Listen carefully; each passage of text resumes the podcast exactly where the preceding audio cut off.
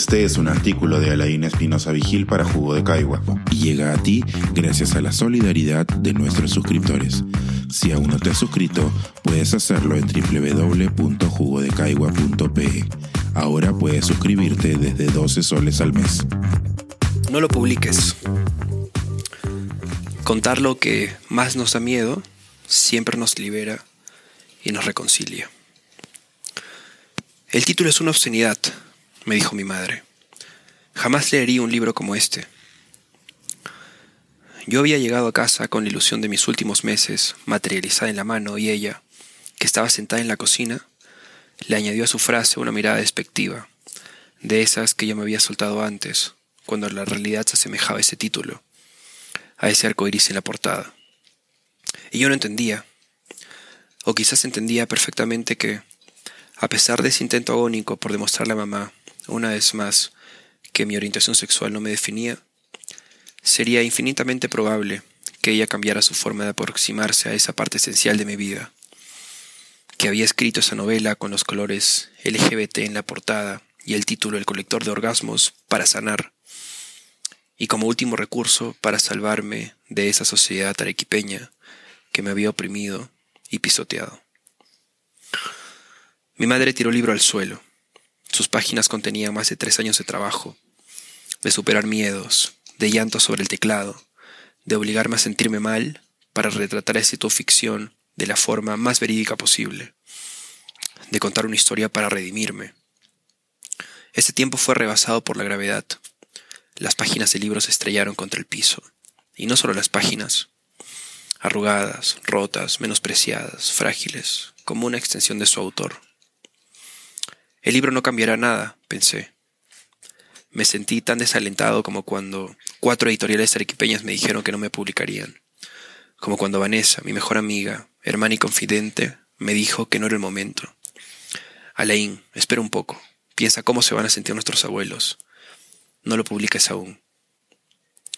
Pero, ¿cuándo me permitiré ser yo? me preguntaba. ¿Cuándo podré ejercer realmente mi libertad? En parte, mi hermana tuvo razón. No es que solamente quería cuidarme, prevenirme de ataques derivados de la vulnerabilidad de esas páginas crudas y caóticas. El libro tendría consecuencias nefastas en la familia. Tías renegando del otro lado del mundo, audios de más de diez minutos con reclamos entre lágrimas, textos interminables en WhatsApp, con mayúsculas innecesarias, sin puntos, comas, ni puntos y comas, sin razón, sin argumento, sin lógica.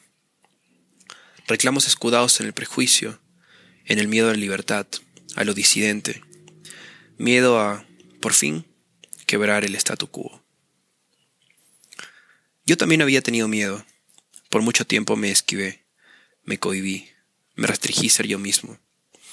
Me apreté las cuartas vocales y durante un largo periodo no pude contarle a nadie que había experimentado la peor etapa de mi vida a mis 17 años, cuando exploré mi sexualidad por primera vez con otro chico. Corrí el riesgo, me dejé llevar y surgieron los sentimientos, aquellos que me volvieron un esclavo, primero del amor, luego del engaño y siempre del olvido.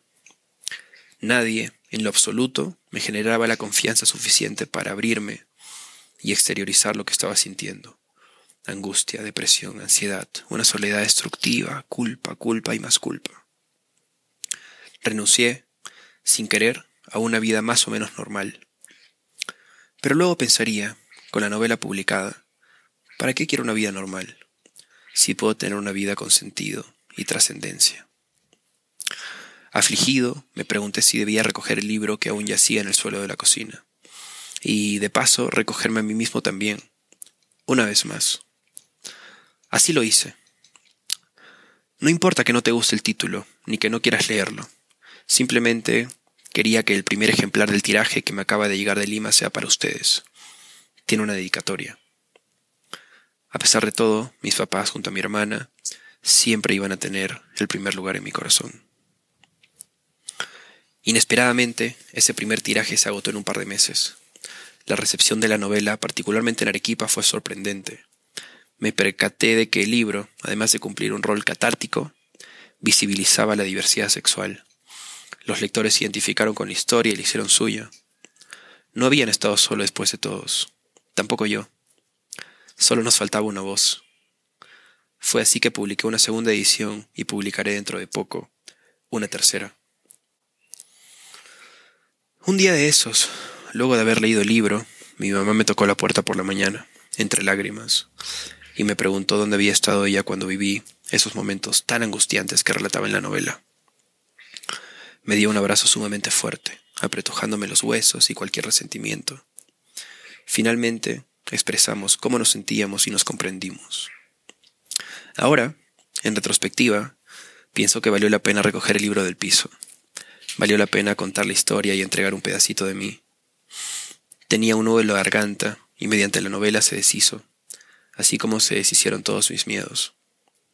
También, mi mamá tenía razón, el título es realmente obsceno, pero es imposible cambiarlo, porque sería como cambiar mi esencia, como traicionarme. Y eso es algo que jamás me lo volvería a perdonar.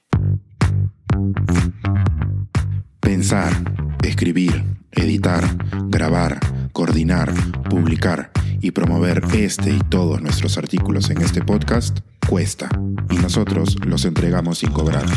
Contribuye en www.jugodecaigua.pe barra suscríbete y de paso espía como suscriptor nuestras reuniones editoriales.